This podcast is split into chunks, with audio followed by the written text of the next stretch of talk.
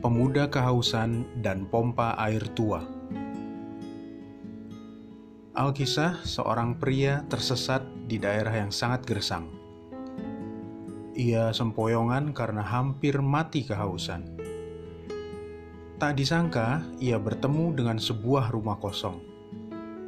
Di depan rumah tua tanpa jendela dan hampir roboh itu, terdapat sebuah pompa air tua. Segera ia menuju pompa itu dan mulai memompa sekuat tenaga. Tapi tidak ada air yang keluar. Lalu ia melihat ada kendi kecil di sebelah pompa itu dengan mulutnya tertutup gabus dan tertempel kertas dengan tulisan Sahabat, pompa ini harus dipancing dengan air dulu.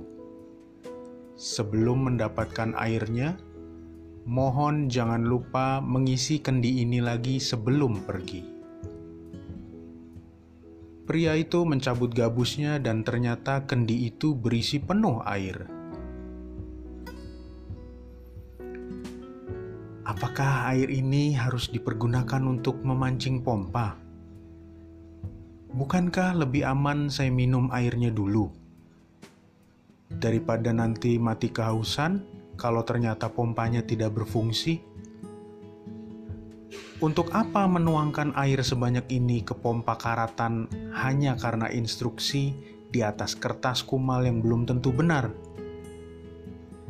Begitu pikirnya. Untung suara hatinya mengatakan bahwa ia harus mencoba mengikuti nasihat yang tertera di kertas itu, sekalipun berisiko.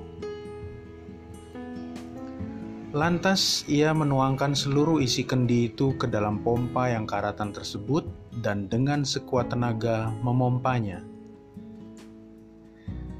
Benar saja, air keluar dengan melimpah. Pria itu minum sepuasnya. Setelah istirahat memulihkan tenaga dan sebelum meninggalkan tempat itu, ia mengisi kendi itu sampai penuh, menutupkan kembali gabusnya dan menambahkan beberapa kata di bawah instruksi pesan itu. Saya telah melakukannya dan berhasil. Engkau harus berkorban terlebih dahulu sebelum bisa menerima kembali secara melimpah. Percayalah, Inilah kebenaran hukum alam. Saya Henki Iskandar, Life Encourager.